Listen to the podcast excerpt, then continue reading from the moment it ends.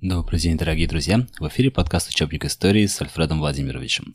Мы продолжаем третий сезон нашего подкаста, и сегодня мы с вами будем говорить про предпосылки петровских реформ.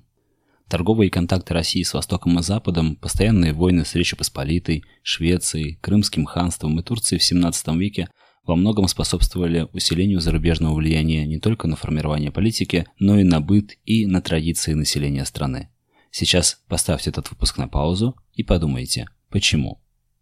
С воцарением династии Романовых началось систематическое приглашение в Россию иностранных военных специалистов, врачей и аптекарей. Кстати, началось это еще при Борисе Годунове, ну вы помните. На окраине Москвы появилась немецкая слобода, так называемый кукуй, где жили выходцы из западноевропейских стран. Три четверти жителей немецкой слободы составляли семьи военных специалистов. Уже в ходе русско-польской войны в составе русской армии воевали шесть полков иноземного строя. Со временем их стали комплектовать и из русских. При Алексее Михайловиче был создан воинский устав, который был составлен по западным образцам. Голландские специалисты участвовали в строительстве пушечного завода в Москве и первого русского военного корабля «Орел», который был построен еще в тысяча шестьсот шестьдесят седьмом году. Модными стали западноевропейская одежда, танцы и иностранные языки. Западное влияние на Россию усилилось после присоединения левобережной Украины и Киева. В Москву стремились носители польской культуры из числа украинцев, белорусов, которые оказали значительное влияние на развитие российского образования, церковных обрядов и художественной культуры. Среди них оказался и Симеон Полоцкий. Самуил Петровский Ситнянович окончил Киево-Могилянскую академию и около тысяча шестьсот пятьдесят шестого года постригся в монахи, приняв имя Симеона.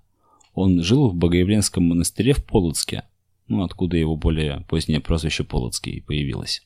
Здесь же Симеон учительствовал, получив широкое признание у населения благодаря своим высоким профессиональным и нравственным качествам. Он писал стихи на белорусском и польском языках.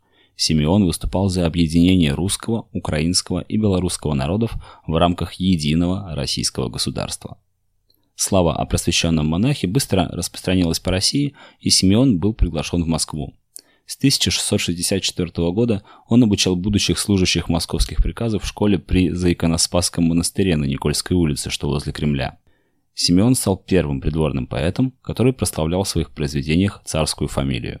Вскоре царь Алексей Михайлович, который был наслышан о широкой образованности Симеона, поручил ему воспитание и образование своих детей.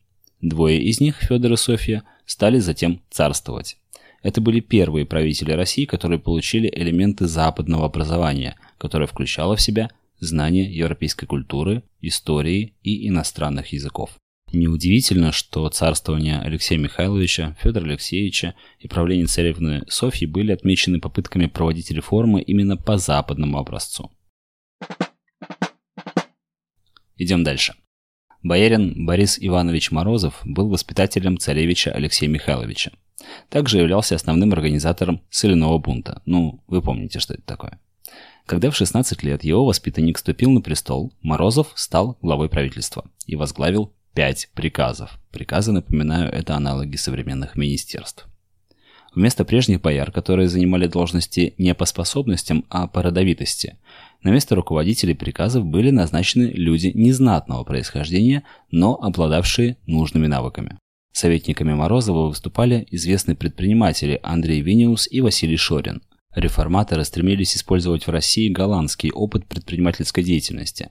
Стольник Илья Данилович Милославский был направлен Морозовым в Голландию для изучения опыта формирования армии и производства вооружений. Из Европы он вернулся сторонником западного опыта. Реформаторы предложили провести по европейскому образцу и налоговую реформу, главной целью которой была замена прямого налогообложения косвенным. Были введены высокие налоги на соль и табак. Однако население не имело средств купить соль по новой цене, и начались народные волнения. Одним из самых важных результатов реформ Морозова и Милославского стало создание русской регулярной армии.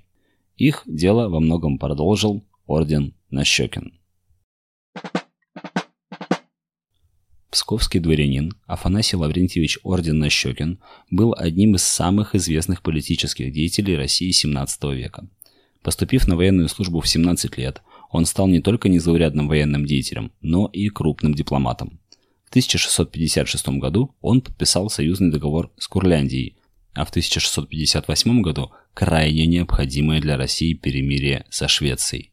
После этого царь Алексей Михайлович удостоил его чина думного дворянина, а после заключения им Андрусовского перемирия с Польшей в тысяча шестьсот шестьдесят седьмом году и боярского достоинства. И тогда же Афанасий Лаврентьевич возглавил и посольский приказ, современный аналог Министерства иностранных дел. Во главе внешнеполитического ведомства он выступал за расширение экономических и культурных связей со странами Западной Европы и Востока. Он хотел обезопасить южные рубежи России. От соперничества с Польшей он предложил перейти к союзу с ней, который был бы направлен против турецкой угрозы. В области внутренней политики предложения ордена Нащекина во многом опередили реформу Петра Первого. Он предложил сократить дворянское ополчение, увеличив число стрелецких полков, а также ввести в России рекрутскую повинность. Это предполагало постепенный переход к постоянной действующей армии. Орден Нащекин попытался ввести элементы самоуправления по европейскому образцу и передал некоторые функции суда и управления выборным представителям посадского населения. Стремясь достичь процветания российской экономики, он отменил привилегии иностранных компаний, предоставив льготы русским купцам. Эти меры были закреплены в Новоторговом уставе в тысяча шестьсот шестьдесят седьмом года, а также основателем ряда новых мануфактур. По проекту ордена Нащекина была установлена почтовая связь между Москвой, Вильна, это сейчас Вильнюс, столица Литвы, и Ригой, сейчас это столица Латвии. Однако многое из задуманного ему так и не удалось сделать, потому что в тысяча шестьсот семьдесят первом году орден Нащекин был подвергнут опале, после чего постригся в монахи, а из монастыря очень сложно проводить реформу, насколько вы понимаете. И мы переходим к последнему герою нашего сегодняшнего выпуска. Это князь Василий Васильевич Голицын. Он являлся фактическим правителем России в период правления царевны Софьи. Именно при его поддержке в Москве в тысяча шестьсот восемьдесят седьмом году было открыто славяно-греко-латинское училище. Была отменена смертная казнь за возмутительные слова против власти. Принимались указы, вводившие европейские формы быта. Главным направлением внутренней политики Голицын предлагал считать исправление нравов и развитие инициативы подданных. Он выступал последовательным сторонником курса ордена Нащекина на поддержку отечественной торговли и ремесел. Основным препятствием на этом пути князь считал крепостное право и предлагал освободить крестьян от власти помещиков. Это в конце семнадцатого века, напоминаю. Высказывал Голицын и идею введения поголовной подати из крестьянских хозяйств. Все это должно было, как он считал, способствовать хозяйственному процветанию народа, а значит и государства. Организованные и проведенные под руководством Голицына неудачные крымские походы убедили его в необходимости отказаться от дворянского ополчения и заменить его армией по западному образцу. В отличие от ордена Нащекина, Голицын считал, что это должна быть наемная армия. Однако и ему не удалось сделать всего задуманного. И в тысяча шестьсот восемьдесят девятом году князь был отправлен в ссылку в Архангельский край. Служить государству в то время было очень опасно. Итак, во второй половине семнадцатого века российские власти осознали необходимость реформ в России. Началась разработка их проектов и даже конкретная деятельность по проведению некоторых из них в жизнь. Однако реформы велись крайне медленно и непоследовательно, и многие планы так и остались только на бумаге. На этом на сегодня все. Первые два выпуска были вводными к началу истории восемнадцатого века. И со следующего выпуска мы с вами перейдем к Петру Первому. И вот там-то начнется все самое-самое интересное. По-прежнему этот подкаст вы можете найти на всех подкастных платформах. Обязательно подписывайтесь, делитесь им. Тогда этот учебник истории услышит как можно большее количество людей. Буду рад вашим звездочкам на Apple подкастах и особенно отзывам, потому что отзывов пока маловато, а хочется какой-то обратной связи от вас, друзья. Всего вам хорошего. Любите историю. Учите историю. И помните, что история – это лучший учитель, у которого самые плохие ученики. Знают турки нас, шведы, и про нас известен свет. На сражения, на победы нас всегда сам царь ведет.